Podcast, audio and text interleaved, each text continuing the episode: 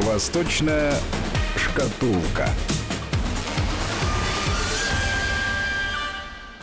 Продолжаем наш эфир. Алексей Маслов, директор Института Дальнего Востока Российской Академии Наук, здесь в студии. Здравствуйте, Алексей Александрович. Здравствуйте. Я вот каждый раз значит, проговариваю эти регалии. Я напомню слушателям, что есть возможность задавать свои вопросы и присылать свои комментарии э, по поводу того, что вы услышите, может быть, предлагать темы э, для обсуждения, но только имейте в виду, что все таки в рамках программы «Восточная шкатулка» с помощью WhatsApp и Viber на номер 8 903 170 63 63, либо платные смс смс на короткий номер 5533 со словом «Вести» в начале этого текста.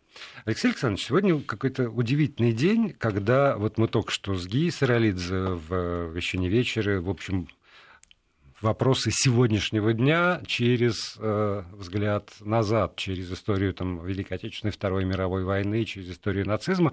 И э, для меня было, ну не то чтобы некоторым удивлением, но все-таки э, таким заметным фактом, речь, которую произнес э, председатель Си Цзипин э, на 70-летней годовщине вовлечения Китая в Корейскую войну. Так, во всяком случае, сказано в том источнике, о котором, который я цитирую. Наверное, называлось это все таки по-другому собрание. И вот приводится такая цитата, тоже точность ее там, в телеграм-канале.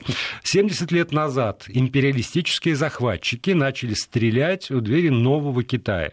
Китайский народ понял, что нужно использовать язык, который захватчики могут понять, отвечать войной угу. на войну. Неважно, какие сложности или испытания мы встретим, наши ноги не будут трястись, наши спины не согнутся. И еще а, одна цитата. А, китайский председатель подчеркнул, что нужно ускорить модернизацию армии, чтобы защищаться, и вот снова дословно, э, в переводе, конечно, от любой страны и любой армии, неважно, насколько сильными они были раньше. Вот конец цитаты. И здесь, конечно, как часто там бывает, в двух коротких цитатах довольно много нашпиговано всяких оценок и, э, mm-hmm. и задач, которые там Китай и э, господин Си ставят перед собой. Э, ну, во-первых, э, я обращу внимание, что за последние, наверное, две или три недели э, господин Си уже не первый раз говорит о военной мощи Китая. Э, обычно Китай не любит рассуждать о военной мощи, потому что у него, как говорится, своя повестка дня, то есть военная мощь развивается параллельно со всеми остальными проектами. И она вторична относительно экономических успехов, относительно глобальных успехов. И вот Си начинает сейчас э, э, во многом повторять, что ли, модель поведения российского президента, что о военной мощи надо напоминать всем. Э, и тут есть о э, чем поговорить и почему надо напоминать. Э, во-первых, насколько велика китайская военная мощь. Это постоянные споры, потому что кто-то подсчитывает количество ракет, боеголовок, кораблей, кто-то говорит о науке и технологиях, военных технологиях, потому что главный вопрос, чем будет вестись следующая война, если она, не дай бог, состоится. Будет ли она вестись э, путем, как раньше была классическая концепция, что пока сапог солдата не встанет на территорию врага, война не закончена, но, понимаете, сегодня сапог солдата – это киберугроза, это кибероружие, и когда ваш компьютер в какой-то стране мира залезает э, какой-то хакер, конечно, это тоже война. И это удар и по сетям, по обеспечению, по электрообеспечению, по больницам. И сейчас пока я обращу внимание, Си Цзиньпин все время говорит о такой, тоже называется, конвенциальной, то есть традиционной военной, э, военной мощи, и э, как раз по вот в последнее время как раз по оценкам довольно известного американского института э, Global Firepower, это институт, который дает оценки по, по разным параметрам как раз комплексной военной мощи.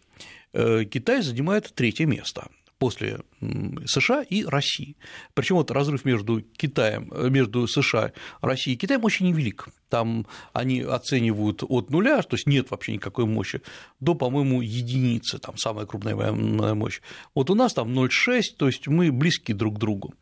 И дальше с огромным отрывом от Китая, от всех остальных, идет Индия на четвертом месте. То есть э, понятно, что почему еще все так э, напряглись, когда э, на Валдайском форуме Путин говорит на вопрос, я напомню, задает такой профессор Ян Светун, я его там хорошо знаю, хотя вопрос был озвучен, он его напрямую не задавал, я напомню, что все это в онлайне было, и он задает вопрос, что возможен ли союз, военный союз между Россией и Китаем, и Путин говорит, ну, возможно, все. И, э, во-первых, это первый раз, когда, пускай очень косвенно, российский президент говорит, что союз возможен. Ну, потому что... Не, ну сначала он сказал, что нет, сейчас у нас и так все хорошо, и такой вопрос на повестке дня не стоит, но... Э, но он говорит, но теоретически, это, да, да, да, да. это можно себе представить. Значит, ну, окей, теоретически. Э, мы знаем, что Путин всегда грамотно расставляет акценты. Это вот у него не отнимешь он э, никогда не делал никаких проговорок случайных. Да и, честно говоря, давайте будем откровенны, случайные вопросы на Валдайском форуме не задают. Да, да? Конечно. Э, то есть был задан очень точный вопрос, правильно сформулированный. И, и если бы это спросил американский э, представитель, да. это была бы одна история. Когда китайский спрашивает, это другая. Это другая история, да. да. И этот вопрос был вторым про Китай, потому что сначала был первый вопрос вообще о российско-китайских отношениях, э, и он был задан так в прямом эфире, и э, Путин подчеркнул о том, что э, у нас и так все хорошо развивается. И вот уже второй вопрос про военный союз. То есть, я бы также сказал, Путин не исключил такой возможности. И получается что? Что речь идет о возможности военного союза между второй и третьей мировыми державами, я имею в виду по вооружению. Ну и э, тут же Индия может присоединиться, четвертая держава. И это, конечно, многих э, серьезно, идея об этом серьезно возбуждает. А, что с военной мощью Китая? Китай превзошел все страны мира по количеству всех кораблей, всех единиц. Эм, и имеется в виду, и, то есть те, которые стоят на боевом дежурстве, и надводные, и подводные.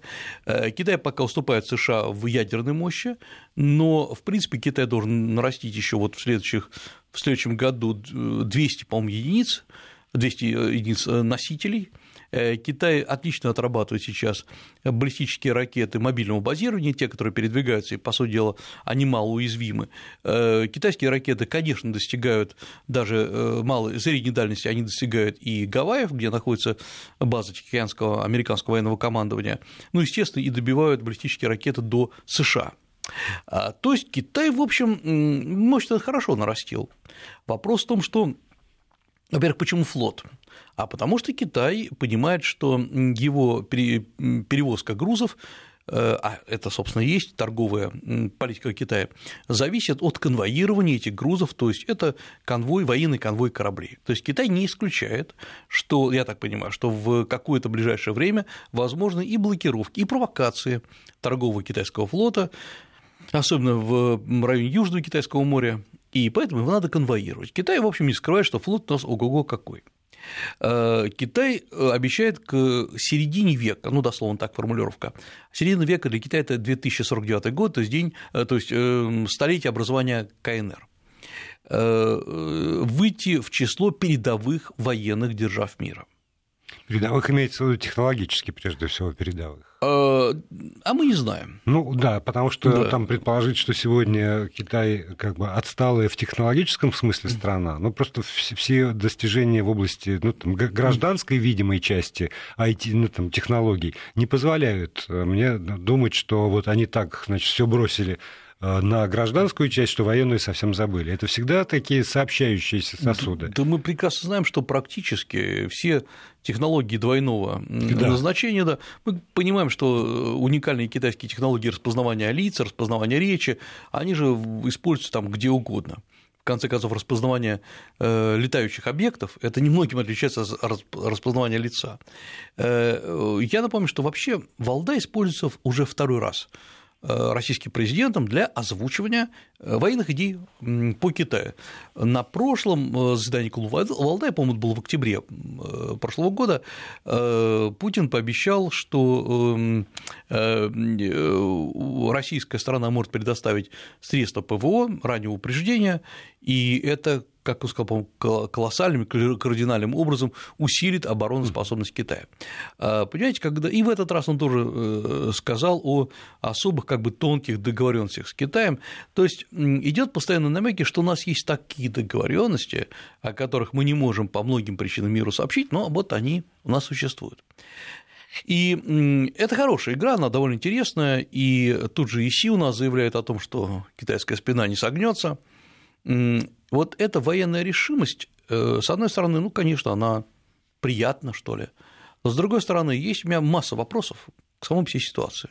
У меня, знаете, какой главный вопрос? Вот любая страна и любая армия, неважно, насколько сильными они были раньше.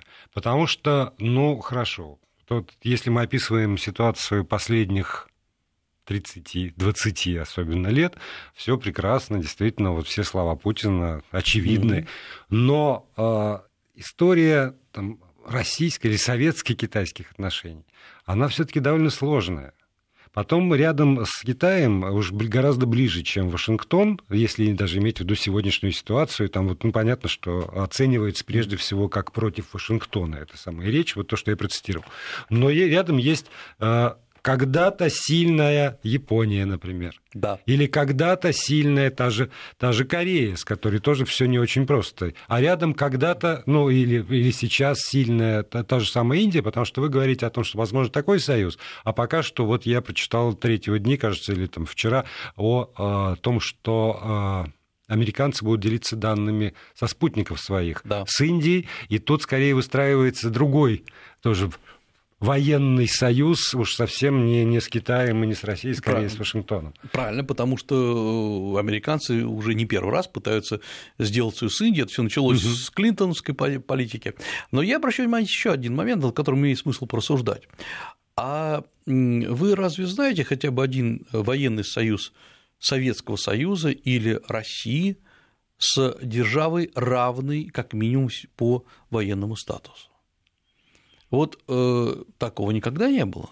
Ну, как когда-то Франция, Британия, там, ну да, да. Не, я про, Советский Союз а, про Советский, да, да, Советский Союз. Я нет, сейчас конечно. не, не, не иду да, там. Да, да. видите, у меня имперское сознание, да, да, да, да, все, сразу. От Павлу Первому, там, да. Мальтийский орден, Англия, Франция, Россия. Нет, речь идет о том, что, да, я знаю, что были страны Варшавского договора, э, но понятно, что лидирующим там да. был Советский Союз. И он свои, э, своим зодником накрывал многие другие страны. Были многие прямые соглашения о военной помощи, например, Советский Союз, Вьетнам, Лаос, но это был старший и младший. Давайте честно говорить, поэтому э, никто тогда не говорил, при, э, кстати говоря, тогда вьетнамская армия считалась четвертой армией в мире по мощи, и никто тогда не говорил, что Вьетнам равен Советскому Союзу. И вот сейчас мы впервые имеем дело с, э, со стороной экономически превосходящей Советский Союз, но по военной технике, опять-таки, очень сложно сравнивать, поскольку все эти так называемые комплексные индексы, ну, предположим, уступающий Советскому э, России. Э, и как союз двух равных, равновеликих держав, военный союз двух равновеликих держав, как он скажется? Это не простая история, это не торговля, когда все мы много производим и, и торгуем это не э, даже обмен технологиями.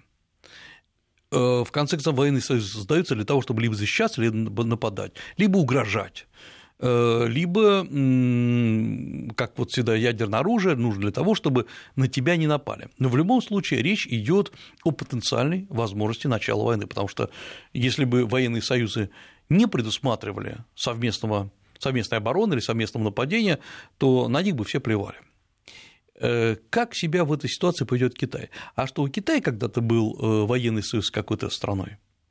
Я вам скажу, не было. Ну и опять, если не переходить в эпоху Хань, там, да, да. третий век нашей эры, второй, третий век нашей эры, где были вертикальные и горизонтальные союзы, там царства делились, вот мы это сейчас отбрасываем, э, это довольно такая тонкий, тонкий вопрос.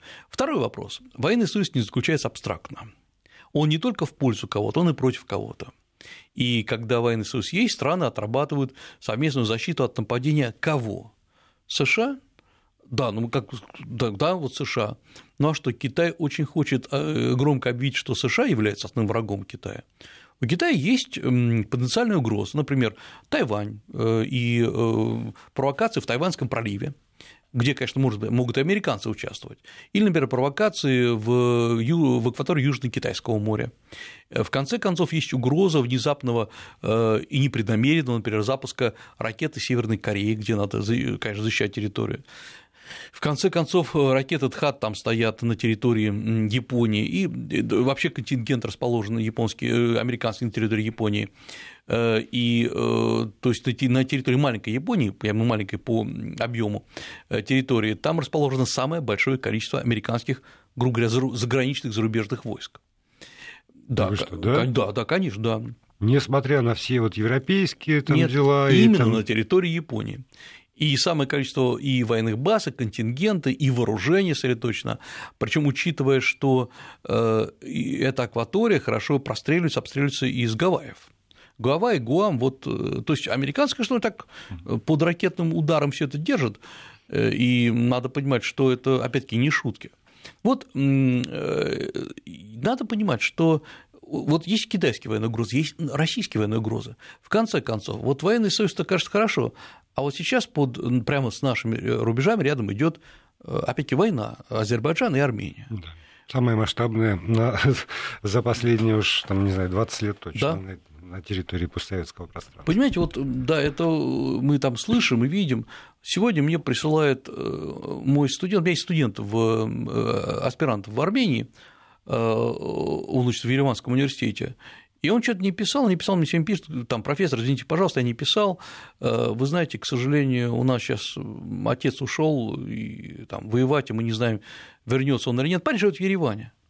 И вот вдруг, э, когда тебе пишет человек, которому вот там ты да. руководишь работой по Китаю, и он говорит, извините, я не успел, потому что, грубо говоря, у нас идет война, ты понимаешь, что это все не, не телевизионная картинка, это вот реальность. Э, и э, надо понимать, что Турция играет не самую последнюю роль, если уже не первую роль в этой ситуации. И Эрдоган очень грамотно пытается сыграть, с одной стороны, закупая у нас С-400, с другой стороны, э, по сути дела, готовя, насколько мы сейчас понимаем, и азербайджанский военный контингент, и очевидно, что азербайджанский военный контингент воюет сегодня лучше, чем армянский, по крайней мере, по результатам, по результатам да. да. И Россия не может сейчас распутать клубок в Карабахе, и это очень серьезный, скажем, удар по престижу России. То есть распутать-то можно, но что, введя э, военные силы, вооруженные силы в Карабах, это, это, это новый конфликт. И вот в этом случае, вот представьте, что у нас есть военный союз с Китаем, он как себя поведет? Это хороший вопрос для Китая. Я, например, не знаю. Китай скажет, а Китай же говорит, что мы все решаем дипломатическим и политическим путем, но ни в коем случае не военным. А если Китай начнет столкновение с Тайванем, вот из-за провокации, как мы себя поведем? Понимаете, военный союз сразу э, накладывает очень много требований. Можно сказать, давайте сделаем мягеньким таким. Ну, вот так вот совместное военное учение, ну, совместные силы. Есть. Так а такое так, есть. Такой есть. Такое же есть, конечно, да. да. А что нам что-то мешает проводить э, совместные учения? Не, не мешает. Сколько раз проводили? Даже с Монголией вместе проводили. Э, совместные военные разработки, ну, для этого не нужен военный союз, строго говоря. Для этого нужно политическое решение, насколько мы готовы делиться этими э, нашими разработками. Вот таким образом получается, что обе страны, что Россия, что Китай, мы окружены массой конфликтов и реальных, и потенциальных. Причем конфликтов очень тяжелых. Во-первых, я обращаю внимание, что и Азербайджан, и Армения – это члены ОДКБ, да, э, не, не, Азербайджан нет. Армения, Армения, Армения, да, Армения, да, да, да, но, да, но да, при да, этом да. Азербайджан не, не заявлял никогда о выходе там, из структуры СНГ да. разнообразных, где, в общем, до последнего времени за одним столом сидели представители да, да. и решали некие общие вопросы. Да, и э, об, обе страны являются наблюдателями при ШОС, да. И то есть вот, в общем, и мы через эти страны, собственно, пытались в том числе там, в конце концов, продлить наше евразийское пространство. Э, то есть это наши реальные интересы. Э, вот э, Китай окружен массой конфликтов. Это и острова Сенкаку, они же Дяюидао да. с Японией, да, это там... Ну, ну, это, в конце концов, тоже индийский вопрос. И, и, в это, и не дай бог да. в этой ситуации тоже выбирать между Китаем и Индией, Российской да. Федерацией, это же поставить крест на там, даже, даже не десятилетиях а да. какой дипломатической столетиях, работы. Столетиях, столетиях. Да. А, я скажу и другое. Вот у нас сейчас, не у нас, в Японии приходит новый, пришел новый премьер-министр. Он недавно заявляет о том, что он готов и хочет развивать отношения с Россией, э, в том числе обсуждать вопросы об островах. И даже решить эту проблему. Даже решить, ну, пускай на его совести, это так же, как Аба приходил с этим же, но, по крайней мере, э, почему, казалось бы, многие спрашивают, да почему Россия не заявит там, что никогда ни пяди своей земли не отдадим Японии и вообще никому не отдадим? Да, потому что, как ни странно, у нас есть, в общем, еще грамотные дипломаты, которые понимают, не надо закрывать двери. Э, нам нужны переговоры с Японией и с э, Южной Кореей. Если сейчас, например, будет военный союз между Россией и Китаем, все, с Японией будет там поставлен крест на переговорах на десятилетия а нам тоже нужны противовесы и, э, э, так сказать, на другой стороне от Китая, потому что не на Китай свет клином сошелся, да, он самый крупный партнер, но не единственный. Да и вообще, даже если, если мы посмотрим, даже отрешимся от конкретной там, ситуации России и Китай, вот в, сегодняшней, там, в сегодняшнем мире военный союз, вот НАТО, и вот есть, например, Турция, и есть Эрдоган, который mm-hmm. говорит, что Макрон, значит, сумасшедший. Да, да, он да. вот все спровоцировал. Mm-hmm. И теперь, значит, Франция это вообще там, э, от, от дьявола, и мы все бойкотируем французские товары и берет на себя там, роль руководителя ислама всего мира в этом новом походе против э, неверных, там, теперь уже не христиан, скорее атеистов там, да. французов. И что делать в НАТО? Вот что такое делать? А Франция говорит, что она усилится там, за свое присутствие в Средиземном море да? рядом с ним. И получается, что военный союз перестает быть плюсом, а на поверхность вылезают сплошные вот эти вот минусы и сложности, Абсолютно когда точно. все как ужи на сковородке должны вертеться для того, чтобы как-то выпутаться из этой ситуации. Потому что насколько было бы проще, если бы их хотя бы не объединяло членство в одном военно-политическом союзе. Да, абсолютно точно. Ну и потом надо понять, что сейчас очень сложно э, отличить внутреннюю угрозу от внешней угрозы скажем, э, внешней угрозы со стороны Армении и Азербайджана у России нет. Но мы же понимаем, что это внутренняя угроза, конечно. И вот здесь э, военные союзы, внешние и внутренние угрозы сейчас мир стал гибридным. Поэтому э, вот такое упрощенное представление, давайте сейчас, не знаю, Путин и Си Цзиньпин сядут и подпишут да, да, договор, да. это, конечно, уже представление вчерашнего дня, на мой взгляд. Ну, к сожалению, вот очень многие люди э, там меряют все какими-то действительно теперь уже странными категориями, а давайте пошлем типа посла с, с, с алмазом да. Э, к шаху и, и замиримся даже если на уровне шахов э, замериться, то это совсем не означает, что все проблемы уйдут. Мы продолжим обсуждать вопросы, связанные так или иначе с Китаем и дальневосточными проблемами. Алексей Маслов, директор Института Дальнего Востока, остается в нашей студии. Пишите, пожалуйста, я напомню, 8 903 176 363 в WhatsApp и Viber.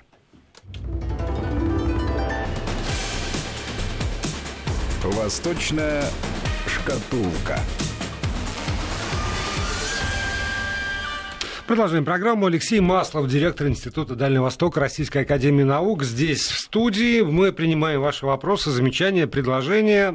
И вот одно из замечаний, которое прилетело от нашего слушателя из Санкт-Петербурга в ответ на а, разговор в нашей первой части.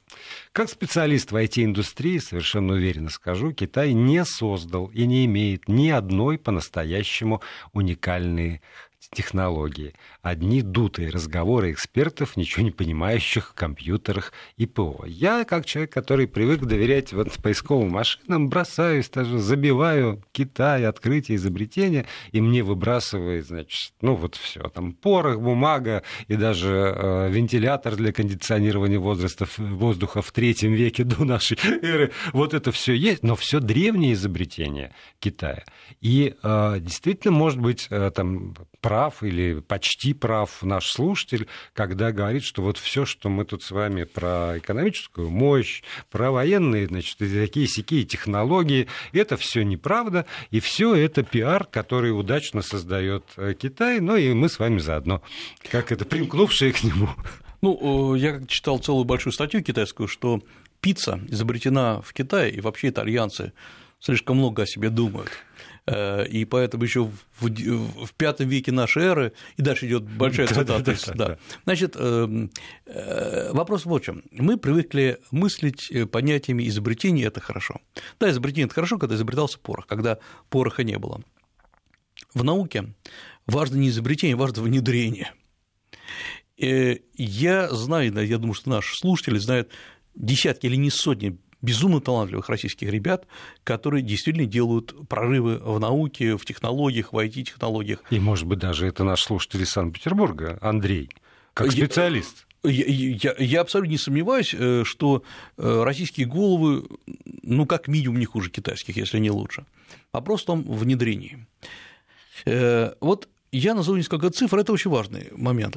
В Китае есть бюджет наук, он составляет 2,2% от ВВП. Это и Китай увеличивает его, что было понятно. В абсолютных цифрах это там почти 320 по миллиардов долларов в год. Это гигантская цифра. И вот как они распределяются? Только 6% идет на фундаментальную науку.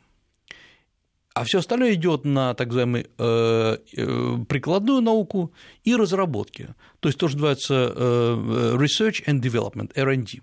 То есть они что, они вот ускоритель там свой ЦЕРН не построили? ЦЕРН? Нет, нет, нет, нет. Это, строго говоря, если совсем вот примитивно рассуждать, 6% – это то, что мы вкладываем в будущее, имеется в виду, фундаментальная наука не может давать никакой отдачи сегодня, она не может быть катализирована, это вот фундаментальные вещи. Раньше было меньше, 5%, сейчас китайцы увеличили до 6%, у американцев больше 15%. Но Китай огромные деньги вкладывает, по сути дела, в прикладные. В адаптацию. В адаптацию, да. Потому что, э, опять-таки, э, люди, которые работают в IT-технологиях, они понимают, IT-технологии э, базируются на фундаментальных открытиях, там все от движения электронов до передачи информации, сделанных давным-давно. Но умные головы сумели все это дело перевести в двоичный формат, адаптировать, и сегодня, грубо говоря, простите за выражение, каждый дурак может пользоваться компьютером, не понимая, как он устроен. В этом гениальное открытие. То есть имплементация, э, вынесение открытия э, начинается тогда, когда оно становится доступным каждому не очень образованному человеку. Э, в этом, собственно, суть исследований и разработок. Когда вы принимаете лекарство, вы знаете только одно, когда его надо утром или вечером принимать и чем запивать. Из чего состоит лекарство? Даже если вы прочитаете все формулы, вы ничего не поймете, вы просто успокоитесь, что вам об этом рассказали. Но в реальности у вас знаний не прибавится. На чем, на чем вообще базируется сейчас Китай, и вся наука базируется в Китае? Она базируется на том, что основные деньги, основные усилия идут на прикладные разработки. Неважно, кто их изобрел, американцы или русские. Я знаю массу ребят русских, которые работают в Китае и на китайские компании, в том числе на компанию Huawei, и э, их не просто так приглашают но э, Китай сумел внедрить, вот уровень внедрения искусственного интеллекта в Китае выше, чем в США, и выше, чем в России в десятки раз. Извините, вот э, поскольку повалилось, да. Э, ожидаемо ну, повалилось, ну, конечно, да. Они все своровали по всему миру, а вы знаете, сколько своровали у СССР, а вы знаете, значит, что в России миллионы изобретений, мы знаем. И мы знаем, более того, я скажу... И про это как раз и речь. Да, я, я скажу всем, да, ребята, вы правильно все говорите. Я также скажу, что э, в России, в, ну, в советской России э, в 20-е годы работало почти 400 миллионов, 400 тысяч американцев и мы воровали изобретение у США, потому что время было такое, у нас наша э, наука была порушена, нам надо было и работать на опережении, и мы это делали, и было специальное бюро даже, которое этим занималось, и э, да, потому что так, так э, происходит противостояние систем, в том числе технологическое. Китайцы воспользовались не своим изобретением, а советским, то же самое, когда вы посмотрите, откуда взялись первые советские трактора, и вы поймете, что да, это американские трактора. Плохо это или хорошо? Хорошо, потому что мы подняли за счет этого сельское хозяйство. Мы могли бы сами изобрести, могли, на это ушло бы годы. И, наверное, они бы обошлись э, в сотни, а может быть, тысячи э, жизней, которые бы умерли от голода. Вот поэтому, к сожалению, жизнь очень жестока и прагматична. И китайцы понимали, у них вообще-то живет почти полтора миллиарда человек. Если этих людей оставить, э, накормить, но оставить вне новых технологий, э, а говорить им о фундаментальной науке, это их не накормит. И потом, э, вот из того даже, что, что, мы, что, что, что мы тут, я слушаю, вы говорите, а в этой самой студии, у меня, правда, складывается такое ощущение, что говорить сегодня какие-то оценки технологии, экономики, уровня производства, там, культуры производства, еще чего-нибудь э, связанного э, с Китаем, например, даже в конце 90-х годов, говорить сегодня это уже не, некорректно, как говорят. Абсолютно. Это, это все либо видоизменилось, либо утратило свой смысл. И я имею в виду как раз оценочное суждение. Ну, я другой скажу, Китай сейчас находится, это первая страна в мире по, по экспорту технологий. Опять-таки, не знаю, что э, у Китая больше всего этих технологий. Нет, Китай лучше всех экспортирует технологии. И, казалось бы, даже США. Вот там вот голос сидят. Или Россия, если у нас такие все умные. Где российский экспорт технологий? Он есть. Я скажу, да, я знаю, там реальный случай экспорта, но что-то у нас украли. Из-за чего? Кто виноват? Да, китайцы хотят украсть, но продаем-то, грубо говоря, мы, сдаем-то мы. Это российские ученые идут в Китай. Э, если есть какие-то реальные случаи ну, там, шпионажа, да, надо арестовывать, тут же хватать. Но ведь э, я не думаю, что, по крайней мере, не слышал ни одного случая, когда э, китайцы бы схватили, пытали российского, американского гражданина и говорили, давай технологии. Значит, эти люди сами на это пошли. Есть ли случаи, когда мы украли технологию китайцев? Я такого не знаю. Э, не хочу призывать к этому, но, в общем, да, у нас идет гонка технологий.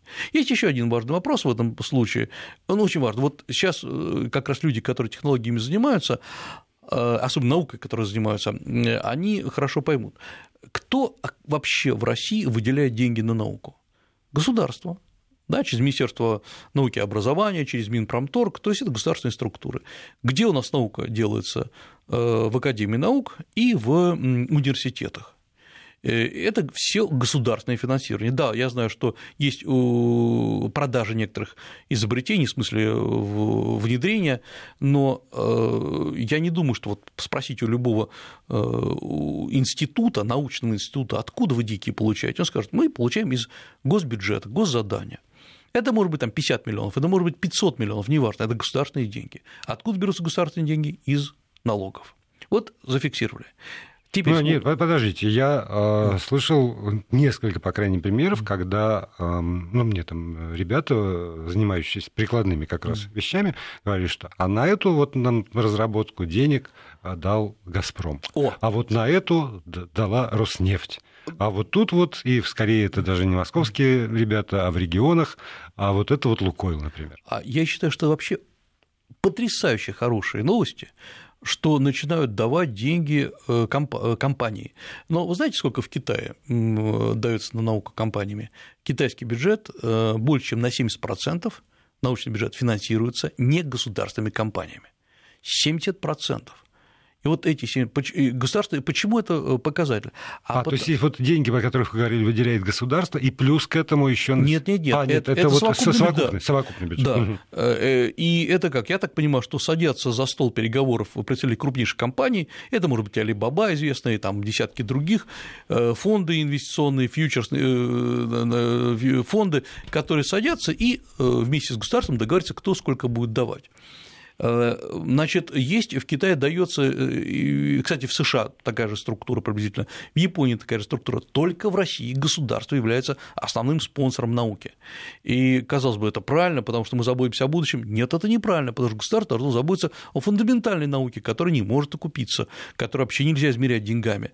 А э, почему очень важно присутствие корпорации в этом деле?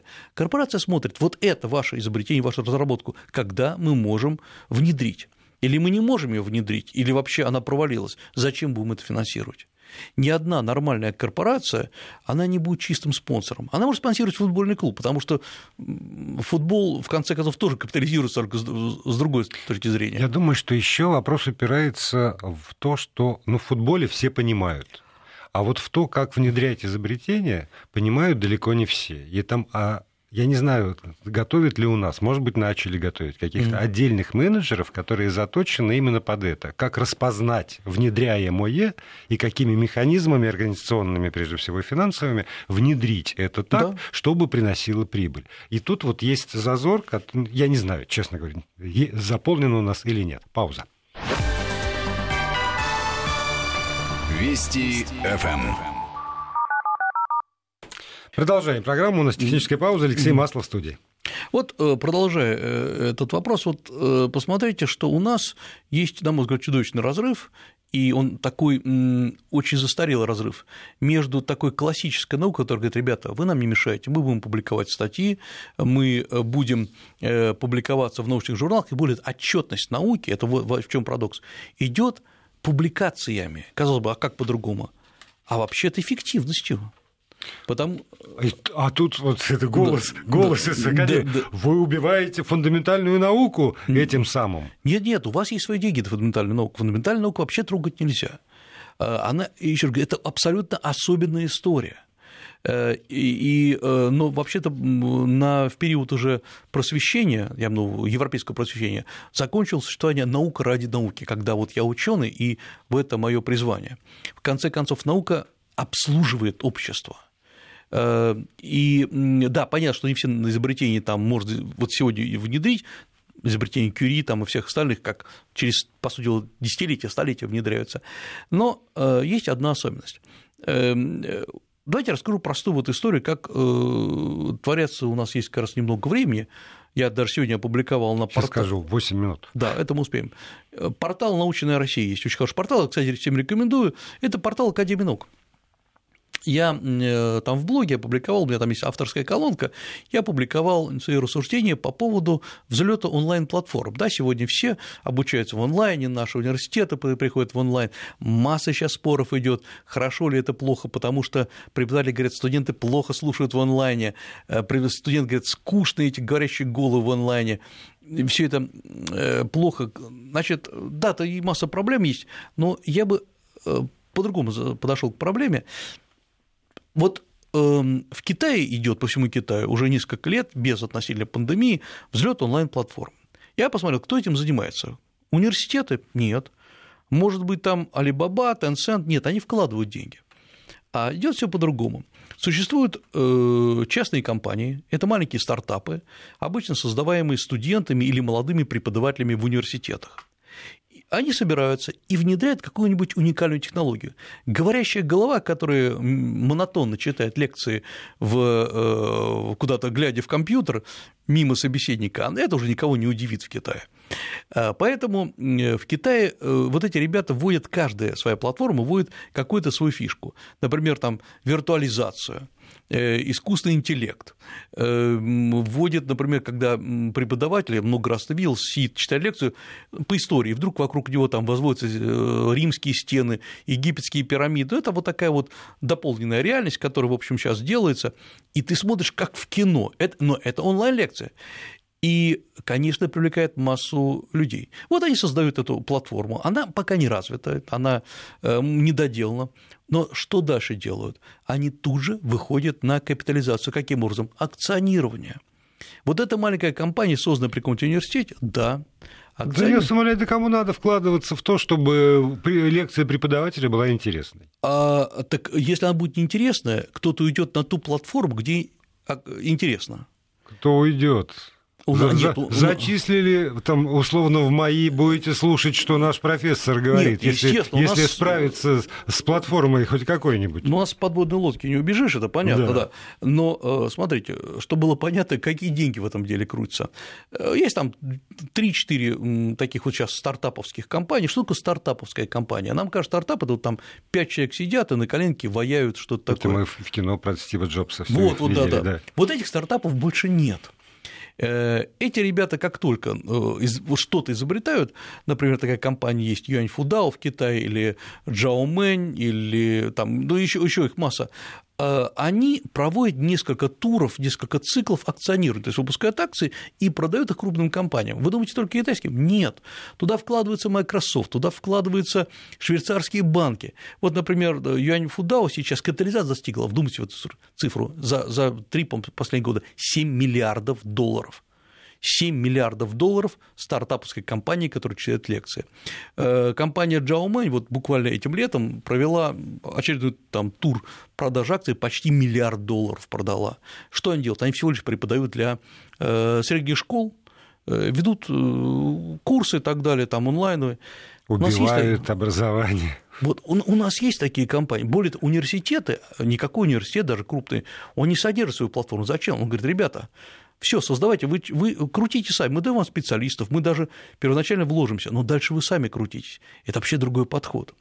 У нас онлайновые курсы лежат чудовищно тяжелой обузой на университетах, потому что это абсолютно российская история.